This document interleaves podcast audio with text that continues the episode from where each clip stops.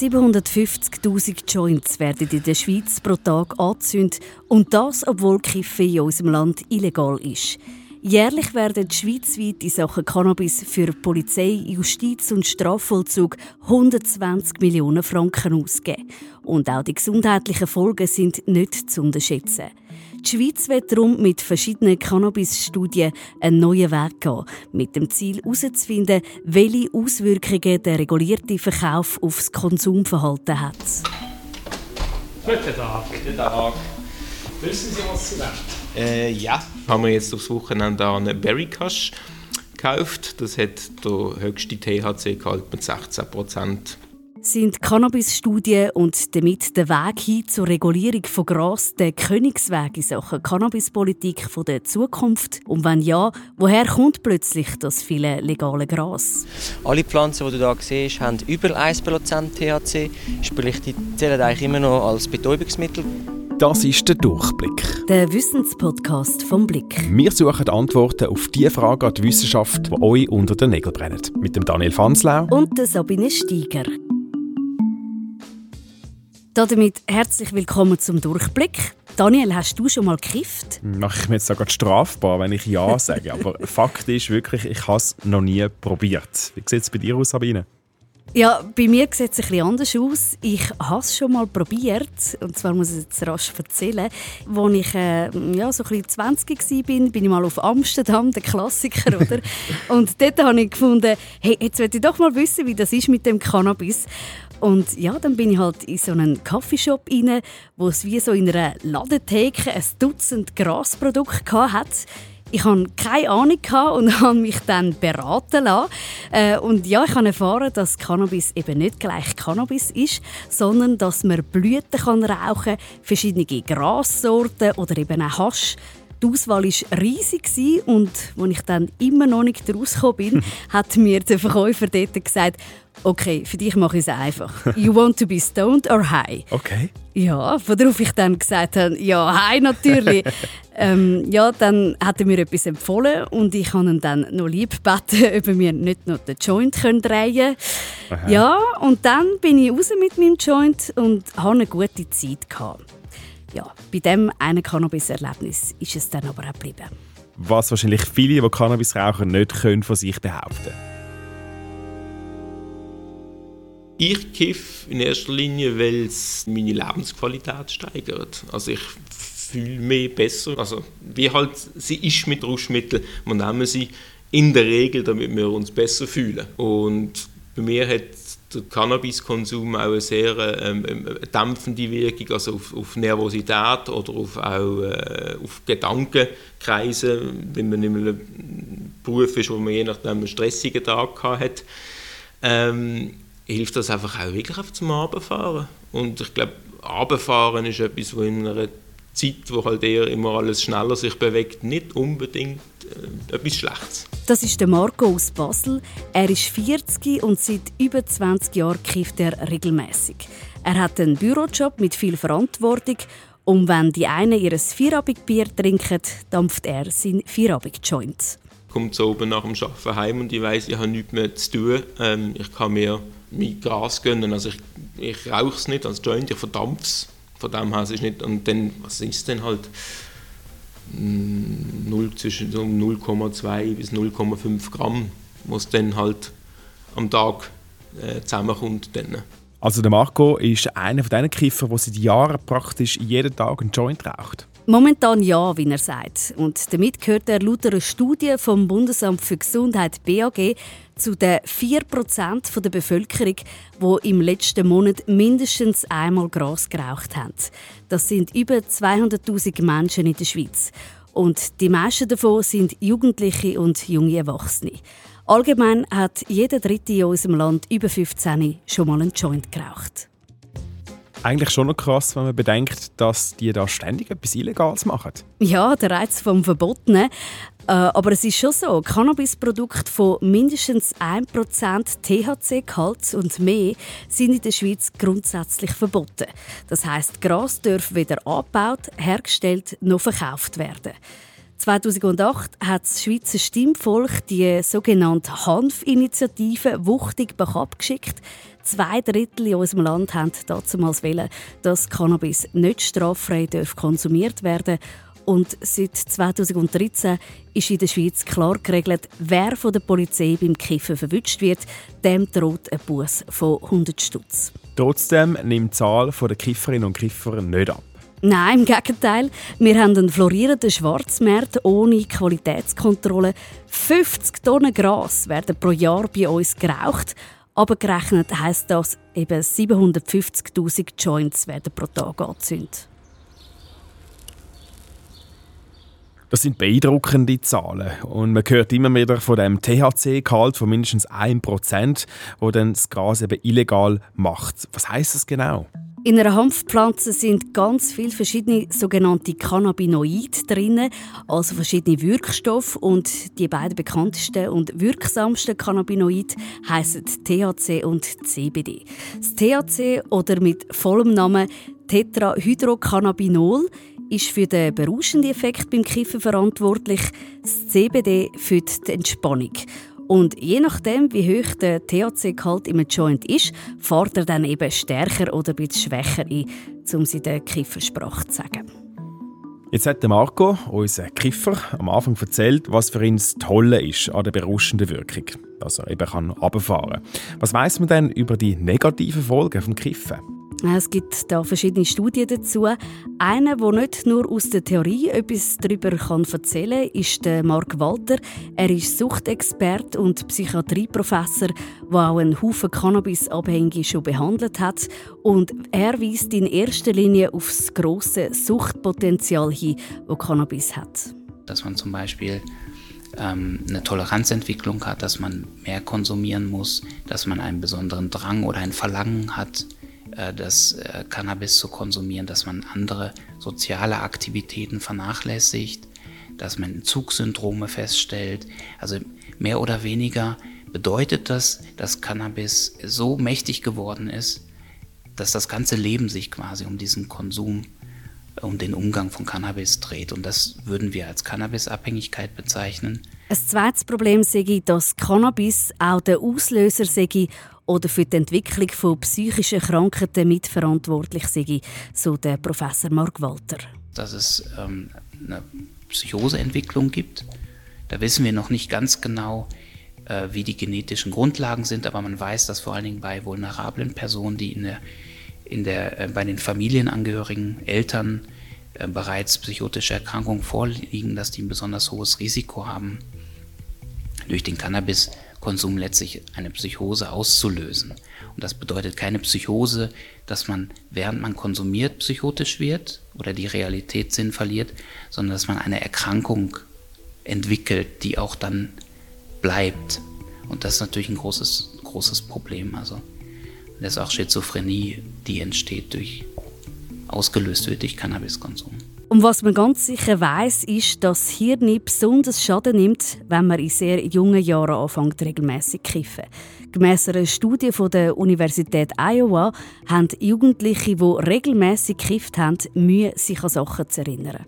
Also die Gefahren die sind nicht zu unterschätzen. Cannabis darum bis jetzt verboten, aber man muss schon auch sagen, dass das Verbot hat bis jetzt eigentlich nicht wahnsinnig viel genützt, wenn man die offiziellen Zahlen der Kiffenden in unserem Land anschaut. Nein, und Suchtexpertinnen und Experten selber sagen auch gerade raus, dass die Schweizer Cannabispolitik eigentlich gescheitert ist. Darum wird der Bund jetzt auch einen neuen Weg gehen, nicht über ein Verbot, sondern man denkt über eine Regulierung nach, aber nicht so wie beispielsweise in den USA oder Kanada, wo das Kiffen in einigen Bundesstaaten legal ist. In der Schweiz sind momentan rund ein Dutzend Cannabis-Studien angedenkt in verschiedenen Kantonen. Zum Teil sind Bewilligungen vom BAG, also dem Bundesamt für Gesundheit, noch hängig, zum Teil sind sie schon angelaufen, wie beispielsweise in Basel. Weed Care heisst der Versuch vom Kanton Basel-Stadt. Dort können seit Ende Januar 180 Kiffende mit einem Ausweis für die Studie und ihre Idee in insgesamt neun Basler Apotheken legal THC-haltiges Cannabis kaufen. Das heißt, die Studie soll die gesundheitlichen Auswirkungen vom regulierten Cannabisverkauf untersuchen und dabei eine Grundlage geben für die künftige Drogenpolitik. Genau. Und im Rahmen der Cannabis-Studie zu Basel begleitet wir unseren Cannabis-Konsument Marco, der auch an dieser Studie mitmacht, in eine Apotheke, wo er sein Gras kauft. Guten Tag. Guten Tag. Was gab's? Äh, ich komme mit dem Ausweis go Gras kaufen. Genau. Wissen Sie, was Sie wollen? Äh, ja, vom Berry Kush. Okay, dann wäre das 55. Gerne Karte. Jawohl. Heute ist Freitag und haben wir jetzt aufs Wochenende einen Berry Kush gekauft. Das hat von den Blüten der höchste THC-Gehalt mit 16%. Das sind 5 Gramm und das hat 55 Franken gekostet. Der Marco hätte auch noch zwischen drei weiteren Blüten und zwei Haschprodukten können wählen. Sie alle haben exotische Namen wie eben Berry Kush, Purple Gas, Guava Jam oder Strawberry Raisin und sind schön in einem auffällig farbigen Päckchen abgepackt. Das Ganze mit einem THC-Gehalt zwischen 4,5 und eben 16 Prozent.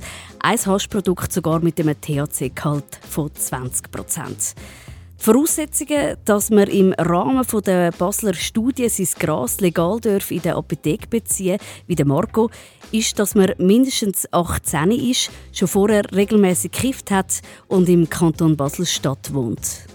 Wäre natürlich noch spannend zu wissen, was das für Leute sind, die da jetzt legal dürfen, ihr Gras posten Ja, den Studienteilnehmenden hat man natürlich Anonymität zugesichert. Was man aber kann sagen ist, dass die jüngste Person 18 ist und die älteste 76 und es sind rund fünfmal mehr Männer wie Frauen heisst es bei den Studienverantwortlichen vom Kanton Basel-Stadt. Der Apotheker Markus Fritz von der Basler Kliebeck Apotheke, dort wo unser Marco sein Cannabis bezieht, findet es interessant, wie viele unterschiedliche Leute seit Ende Januar bei ihm kommen Gras posten. Sehr unterschiedliche Leute und viele entsprechen nicht dem Klischee, wenn man an Drogen denkt. Teil sind schick, normal im Arbeitsprozess, andere sind vielleicht nicht im Arbeitsprozess. Aber was wir feststellen oder beobachten, die meisten sind extrem höfliche Leute, hilfsbereite Leute, ruhige Leute. Zum Beispiel machen sie dann alte Leute Türen auf, etwas, was man ab und zu bei anderen Konsumenten vergisst. Ist das denn jetzt der richtige Weg in Richtung Cannabis-Regulierung, dass man sagt, dass der Cannabis kontrolliert darf gekauft werden ja, ob das wirklich der richtige Weg ist, wird die Studie zeigen. Die läuft aber jetzt mal erst zweieinhalb Jahre, wobei die Studienverantwortlichen nach einem Jahr eine erste Zwischenbilanz ziehen der Cannabiskonsument Marco zieht einmal schon jetzt ein positives Fazit nach den ersten vier Monaten. Sein Konsumverhalten sei entspannter. Vorher hatte man so einen künstlichen Konsumdruck auch ein bisschen gehabt, weil man hat den Kontakt zum Dealer behalten Das heißt, man hat auch regelmäßig beziehen, damit man den Kontakt nicht verliert.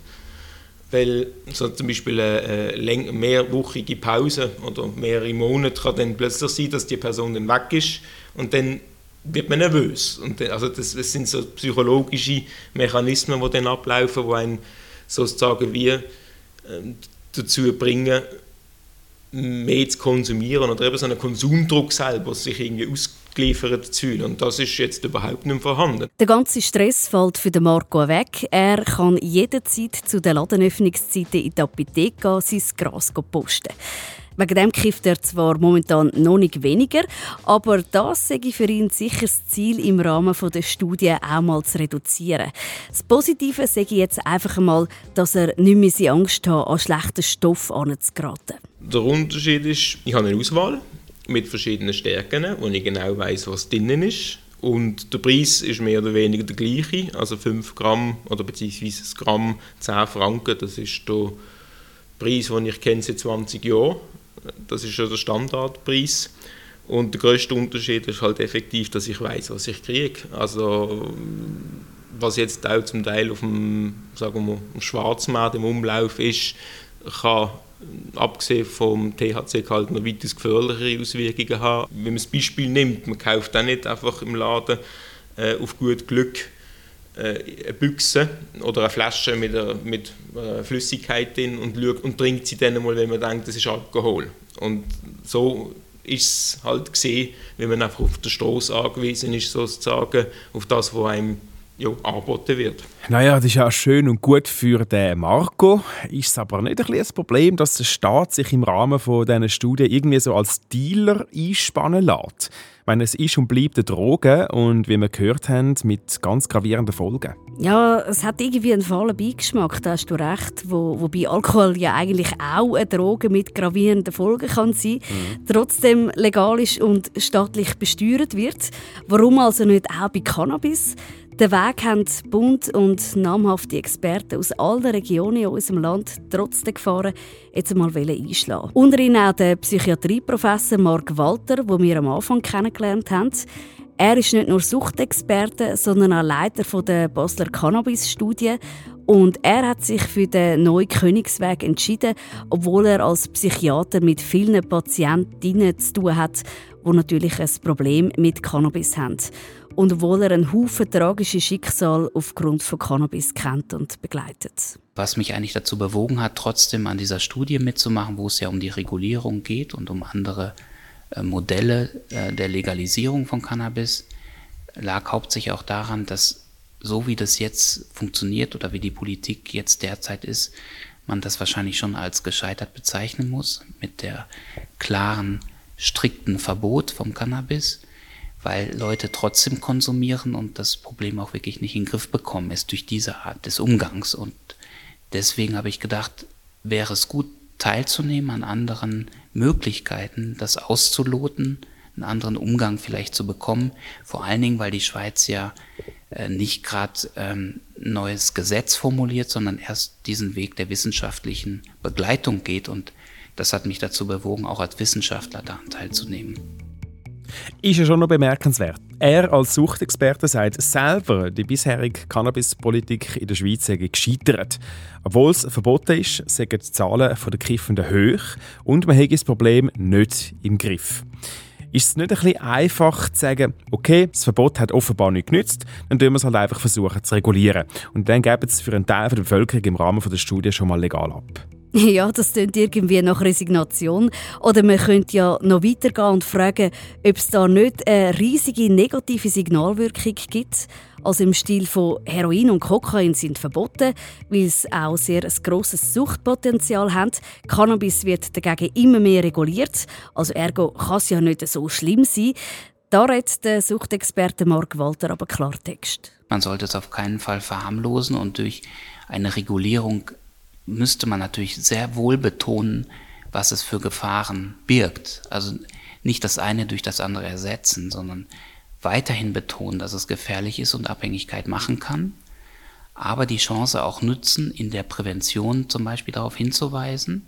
Und was wir auch für Möglichkeit haben, wir nennen das dann immer Frühintervention, dass wir auch bei Jugendlichen, die eher so ein Problem entwickeln, äh, schneller natürlich sie erkennen können, wenn das in einem regulierten Markt ist, als wenn das quasi nur auf dem Schwarzmarkt bezogen wird. Und dann würden wir eher Zugang bekommen können zu den Jugendlichen und könnten sie auch eher in Behandlung bekommen und damit eine Frühintervention von problematischem Konsum ansprechen.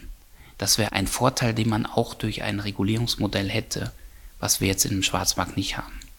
Und die Prävention, das was Sie angesprochen haben, ist natürlich auch sehr wichtig, dass man ganz am Anfang schon in den Schulen auch die Eltern ähm, aufklärt oder Hinweise bietet, wie im besten Fall auch damit umzugehen ist oder wie das kommuniziert werden kann, wenn es zu erhöhtem Cannabiskonsum kommt.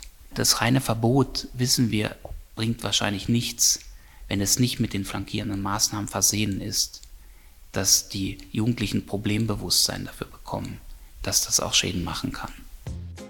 Das also mit dem Grund, warum das BAG den neuen Weg geht und mittels verschiedener Studien die gesundheitlichen Auswirkungen vom regulierten Cannabisverkauf untersucht und dabei die Grundlagen bieten soll für die Schweizer Cannabispolitik der Zukunft. Nebst dem Versuch Weed Cares Basel ist Ende März auch eine ähnliche Studie in der Stadt Zürich bewilligt worden mit dem Namen Zürich Can. Nebst Basel und Zürich sind zwölf weitere geplant. Gesuche sind zum Teil aber noch hängig. Die geplanten Studien sind über die ganze Schweiz verteilt. Ab Herbst beispielsweise auch zu Bern, Luzern und Biel. Als Abgabestelle sind neben der Apotheke in Zürich auch Social Clubs geplant. Was ist das genau? Also wie ein Coffeeshop in Amsterdam, wo du beschrieben hast am Anfang? Ja, ähnlich. Also man geht eben dort rein und sucht sich die Blüten oder den Hasch aus, wo man gerne würde rauchen. Man kann entweder mit Kollegen dort sein und sein Gras rauchen oder allein, sagt der Noel Lindenmeier, Vorstandsmitglied vom Social Club Menis.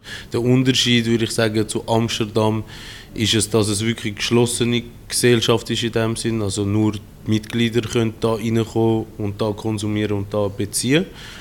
Und man hat halt auch eine Verantwortung als Mitglieder, dass wenn man äh, mit dem Gras dann rausläuft aus dem Shop, dass man das dann auch wirklich nur daheim konsumiert und nicht weitergibt in dem Sinn. Das ist schon ein anders wie in Amsterdam, würde ich sagen, oder auch in Barcelona, wo es ja auch mit Mitgliedern ist, aber nachher nicht mehr kontrolliert wird, wo das Gras angeht, sobald es draußen ist aus dem Coffeeshop. Oder? Das ist bei uns ein anders. Äh, es hat auch einen QR-Code auf all diesen Päckchen, also man kann wirklich das Gras auch tracken, von wo das kommt.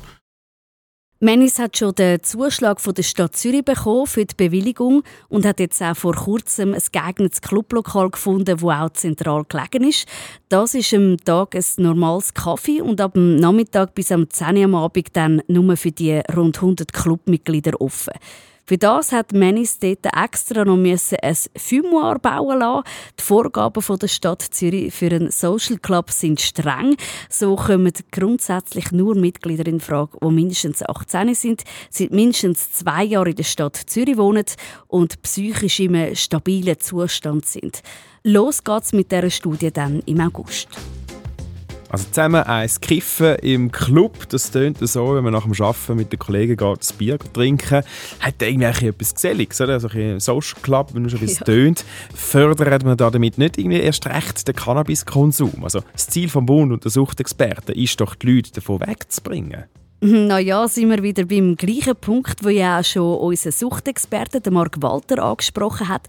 Das Verbot bringt nichts. Das hat übrigens der Noel Lindenmeier vom Social Club Menis, der jetzt anfangs 20 ist, selber noch vor ein paar Jahren in seiner Gimmitzeit gemerkt. Ich muss sagen, ich bin nie richtig gewarnt worden über die Effekte, die es hat äh, auf einem. Oder? Also klar, ich habe schon gewusst, dass es äh, nicht gut ist. Und, aber mir hat man zum Beispiel immer gesagt, dass äh, synthetische Drogen viel schlimmer sind und ah, Cannabis ist nicht gut, aber ist nicht so schlimm, oder? Und ich finde, das ist ein, ein großer Fehler, den man gemacht hat, allgemein so, in der Erziehung vielleicht von der Jugend, weil ich bin nicht der Einzige, der so denkt. Es sind sehr viele, ich kenne sehr viele Leute, die jung angefangen haben, äh, Cannabis zu konsumieren, ohne sich ganz bewusst zu sein, was das auch für äh, längerfristige Schäden kann haben oder? Prävention und die Aufklärung über Cannabis und nicht nur der Konsum vor Ort ist bei den Verantwortlichen vom Social Club darum ein Grundsatz, so der Neue Lindenmeier. Wir fördern den bewussten Konsum, äh, wo man, wo man weiß, was man konsumiert, wie man es konsumiert, ob man es konsumieren oder nicht. Oder? Und ich glaube, das wird eher gefördert, wenn man einfach die Augen zumacht und das einem Schwarzmarkt überlässt. Oder? Mal schauen, ob er damit recht haben wird. Die Pilotstudie mit den Social Clubs läuft in Syrien erst im August an. Das also soweit die aktuelle Situation in der Schweiz mit dem THC-haltigen Cannabis, wo eben für den berauschenden Effekt verantwortlich ist. Nebst dem THC gibt es eben auch CBD, das zweitwichtigste Cannabinoid. Und das ist eher für die entspannende Empfindung zuständig, wie wir ja schon am Anfang erklärt haben meistens bekannte Form von CBD-Tröpfen und die sind eben auch sehr beliebt bei Menschen mit Schlafproblemen. Es ist auch bei uns schon ein Zeitchen legal im Handel erhältlich, sofern es im CBD weniger wie 1% THC drin hat. Und auch da habe ich ein Beispiel mitgebracht, mhm. und zwar von der dreifachen Mutter Anuk Brunschwiler. Ihr jüngster Sohn, der Andrin, ist sechs und er ist wegen einem Gendefekt geistig und auch körperlich beeinträchtigt. Die Anuk gibt dem Andrin seit vier Jahren CBD-Tröpfe, weil der Andrin damals stundenlang in der Nacht am Schreien war und den Schlaf nicht gefunden hat. Also ich muss ganz ehrlich sagen, CBD hat mein Leben gerettet. Ohne CBD ich weiß nicht, wie lange ich das noch durchgestanden hätte, so ohne Schlaf. Für mich ist seither wieder eine ganz andere neue Welt wieder entstanden aufgrund von dem, dass äh, mein Sohn fit ist und ich auch wieder fit bin aufgrund von dem, weil er wieder schlaft.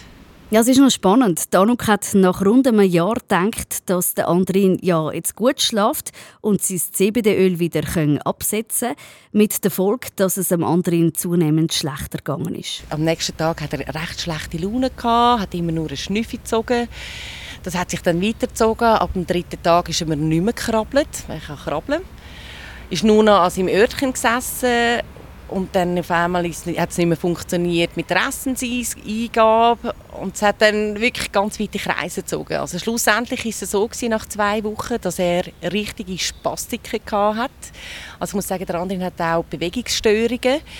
Und die sind dann nicht nur noch so unkontrollierte Bewegungs Bewegungen, gewesen, sondern wirklich Spastiken. Und dann habe ich gefunden, irgendetwas kann da nicht stimmen und habe wirklich das CBD wieder gegeben. Und nach der ersten Eingabe in dem Sinn wieder und vor allem einfach nach der ersten Nacht habe ich meinen alten anderen wieder zurück. Anuk hat festgestellt, dass der andere ohne das CBD irgendwie gar nie richtig in den Tiefschlaf geht und ohne Schlaf, das wissen wir alle, fällt vieles im Alltag schwerer. Also ich muss sagen, wenn ich ihm das CBD gebe, dann hat er, äh, braucht er zwei Stunden weniger Schlaf am Tag, ist aber auch viel fitter. Und ähm, was ich noch spannend finde eigentlich in, in diesem Zusammenhang ist, ähm, gerade wenn er in die Schule geht und ich es doch mal vergessen habe oder mein Mann, ihm am Abend das zu verabreichen, ähm, ich komme eigentlich immer sofort das Feedback über, äh, heute ist er nicht der Alt, ähm, irgendwie ist er nicht Weg. Und dann muss ich immer ganz beschämt schreiben, dass ich vergessen habe, das CBD am Vorabend zu geben. CBD-Öl hat also in den Alltag von der Anuk mit einem behinderten Kind wieder mehr Lebensqualität hineingebracht. Trotzdem handelt es sich bei der Herstellung von CBD auch um Cannabispflanzen, was ja in den Köpfen der Leute sicher eher mit Drogen wie mit der Heilpflanze verbunden ist. Ich kann mir vorstellen, für Laien ist das schon noch schräg zu hören, dass es so Tropfen einem Kind verabreicht werden. Ja, da hast du recht. Anuk hat schon die ein oder andere spezielle Reaktion bekommen. Ihr ist darum wichtig zu betonen. Also alle, die jetzt das Gefühl haben, ich gebe meinem Kind Drogen, das ist definitiv nicht so. Äh, CBD wird inzwischen sogar vom Arzt verschrieben, wirklich, sogar von der IV auch schon übernommen und nicht nur bei Epilepsie, weil einfach die positive Wirkung äh, bekannt ist. Tatsächlich ist die Zahl der Ärztinnen und Ärzte, die CBD-Tröpfe oder andere Cannabis-Arzneimittel verschreiben, am steigen. Das, weil das Verbot von Cannabis-Arzneimitteln zu medizinischen Zwecken im letzten Sommer aufgehoben worden ist. So darf Cannabis bei chronischen Schmerzen, wie beispielsweise bei Krebs oder Krämpfen bei Multiple Sklerose, eingesetzt werden. Oder beispielsweise, um nach einer Chemotherapie das Hungergefühl wieder anzuregen. In Sachen Cannabis ist in der Schweiz also momentan vieles im Gang. Allen voran aber sicher mit den verschiedenen Cannabis-Studien, die angelaufen sind oder kurz vor der Bewilligung stehen. Sabine, wie läuft das Ganze eigentlich ab? Also woher kommt eigentlich das ganze legale Gras, das dann in Apotheken oder eben den Social Clubs landet? Ja, das habe ich mich auch gefragt. Die müssen jetzt ein regelrechtes Eldorado erleben bei all dem Gras, das jetzt muss abgepflanzt werden für die verschiedenen Cannabis-Studien in der Schweiz. Um das zu beantworten, treffen wir den Marc Brünker vom Schweizer Hanfproduzent Pure auf einer Hanfplantage irgendwo im Aargau. Den Standort dürfen wir natürlich nicht preisgeben. Das Landstück stellt eine Bauernfamilie zur Verfügung und bewirtschaftet es auch. Man sieht aber schon von weitem, dass da die Sicherheitsvorkehrungen hoch sind. Überall ums Feld ist ein Stacheldrahthag und überall hat es Überwachungskameras. Es wäre nicht zum ersten Mal, wo Cannabis-Diebe versuchen, lukrative Hanfpflanzen zu klauen. Auch wenn das jetzt da auf dem Hanffeld von Pure noch nie vorgekommen ist. Das Risiko ist aber sicher erhöht. Im Gegensatz zu den illegalen Hanf-Indoor-Anlagen wachsen die Hanfpflanzen für den legalen Hanfanbau für die Studie voraus auf dem Feld. Es ist noch witzig, auch der Mark Brünker selber, notabene Head of Innovation and Regulation bei Pure, hat mir selber nicht einfach die Handverlage zeigen ohne dass ein Alarm abgegangen und die Polizei gekommen wäre. wow. Ja, wir mussten zuerst eine runde Viertelstunde müssen warten, bis die Alarmanlage ausgeschaltet worden ist und wir dann können aufs Feld gehen Alle Pflanzen, die du hier siehst, haben über 1% THC. Sprich, die zählen eigentlich immer noch als Betäubungsmittel, gehen unter das Betäubungsmittelgesetz. Da wir jetzt aber seit, äh, seit zwei Jahren eigentlich das, äh, das Gesetz draussen ist, dass man die Pilotversuche durchführen darf, haben wir da quasi eine Ausnahmebewilligung bekommen vom BAG, dass wir da die verschiedenen Städte und die verschiedenen Pilotprojekte dürfen mit THC-haltigem Cannabis beliefern. Voraussetzung für das ist aber ganz klar, es muss alles nach der Biorichtlinie angebaut werden, sprich künstliches Licht, ähm, Indoor-Anbau, ähm, ein Anbau in Töpfen, das ist alles verboten. Also die Pflanzen die müssen wirklich im Freien sein. Ähm, Gewächshaus ist auch möglich, aber die Pflanzen die müssen im Mutterboden sein. Das ist eine Voraussetzung von der Bioverordnung. Was du jetzt auch gerade da siehst auf einen Blick, jedes einzelne Pflänzchen hat einen Tag dran mit einem QR-Code. Ähm, jede Sorte von Pflanzen, die da ist, oder jede Genetik, hat eine andere Farbe für einen Tag, dass man eigentlich schon von weitem erkennt, was ist jetzt das für eine Genetik und nicht noch muss zum Pflänzchen anlaufen, um zu schauen. Und wie viele verschiedene Genetiken sehen wir jetzt da auf dem Feld? Auf dem Feld haben wir jetzt fünf verschiedene Genetiken. Wir haben zwei Genetiken, die sagen wir mal eher im höheren THC-Bereich ist. Eine Genetik hat 16% THC und eine hat 12% THC und wir haben zwei Genetiken, die ausgeglichenes Ratio haben. Also eine hat äh, 10% THC und 10% CBD und eine hat sogar doppelt so viel CBD wie THC, sprich die hat 6% THC und 12% CBD. Und dann haben wir noch eine dritte Genetik, also fünfte Genetik äh, sozusagen, wo eher in High THC-Bereich geht, die hat 10% THC. Also insgesamt haben wir jetzt auf dem Feld fünf verschiedene Genetiken. Ich mag mich erinnern, als ich in Basel in der Apotheke war, hat der Apotheker auch fünf verschiedene Blüten gezeigt, wo der höchste THC-Gehalt auch in diesem Bereich war und zwei verschiedene Haschsorten. Hat das jetzt einen Zusammenhang? Sind das jetzt genau die fünf verschiedenen Sorten? Also Sie sehen jetzt hier auf dem Feld Pflanzen für Basel, Zürich und für Bern. Wir haben teilweise die gleichen Sorten für verschiedene Pilotprojekte, weil die, die performen einfach so gut in diesen Anbaubedingungen, dass es auch Sinn macht, dass man die auch für ein anderes Pilotprojekt nimmt.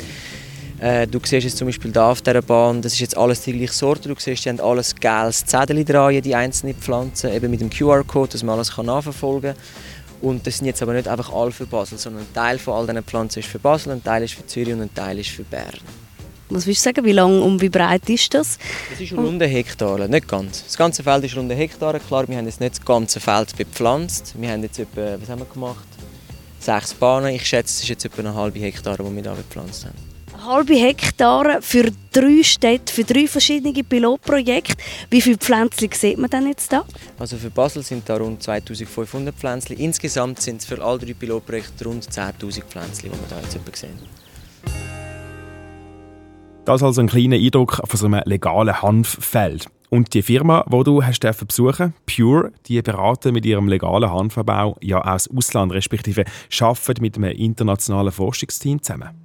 Genau, laut Pure nimmt die Schweiz mit ihrem neuen Weg, mit dem legalen Cannabisanbau, wo dann in Apotheken und Social Clubs verkauft wird, eine Pionierrolle ein, wo momentan aus Ausland sehr gespannt darauf schaut, allen voran Deutschland. Dort plant die Bundesregierung etwas Ähnliches. Und zwar soll dort der Kauf und Besitz von bis zu 25 Gramm Cannabis für Menschen über 18 grundsätzlich straffrei sein. Auch soll man dort legal drei Hanfpflanzen daheim können haben und auch Social Clubs sind geplant. Statt von den verschiedenen Pilotprojekten reden sie dort einfach von Modellregionen. Und wie steht die Resonanz? Also bei so einem brisanten Thema findet man natürlich immer Gegner. Das ist ja auch bei uns so, wo sich namentlich vor allem Politiker aus dem SVP-Lager gegen die Liberalisierung wehren. Was ich aber noch spannend finde, ist, dass sich in Deutschland viel stärker eine namhafte Wissenschaftler gegen die Cannabis-Liberalisierung zur Wehr setzen. Bei uns im Land sind sich die Wissenschaftler eigentlich einig, dass der Königsweg die verschiedenen Studien und dann irgendwann die Cannabis-Regulierung ist. In Deutschland ist der Aufschrei unter den Wissenschaftlern viel größer, so auch beim Suchtexperten und Psychiater Rainer Thomasius, wo sich seit 35 Jahren mit dieser Suchtproblematik auseinandersetzt. Das zeigt sich auch dem Streitgespräch vom vergangenen April auf Spiegel Online, wo der Rainer Thomasius klar sagt, mit der Legalisierung würden ein Haufen Jugendliche in die Cannabisabhängigkeit geraten. Wir sehen in den USA und in Kanada und ich garantiere Ihnen, in Deutschland wird genau dasselbe passieren.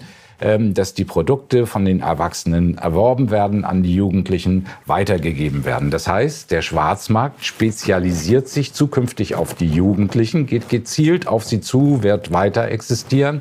Es kommen die Durchreichungen aus ihren neuen ähm, äh, Cannabis Social Clubs und dann werden die Suchtphänomene bei Jugendlichen eskalieren. Genau das sieht man in den USA. Die Cannabis Use Disorders, also die ganzen ungünstigen Störungen und Abhängigkeiten, sind bei den Minderjährigen mit der Legalisierung um 25 Prozent angestiegen, bei den jungen Erwachsenen. So einer wie er liefert sich einen öffentlichen Schlagabtausch mit dem deutschen Gesundheitsminister Karl Lauterbach. Wir haben nichts vor aber wirklich gar nichts vor, was eine Ähnlichkeit mit der amerikanischen Legalisierung hat. Das muss ich immer sagen, weil sie rutschen dann also in die also Räuberpistole, jetzt kommt das amerikanische System hin. Das ist nicht geplant. Okay. Ich frage mich, wie wirkt das auf Jugendliche? Und ich sage Ihnen als Hamburger, nachdem Herr Lauterbach die Pressekonferenz in Berlin abgehalten hatte, erschien die Mopo am nächsten Tag Kiffen legal, die große Schlagzeile.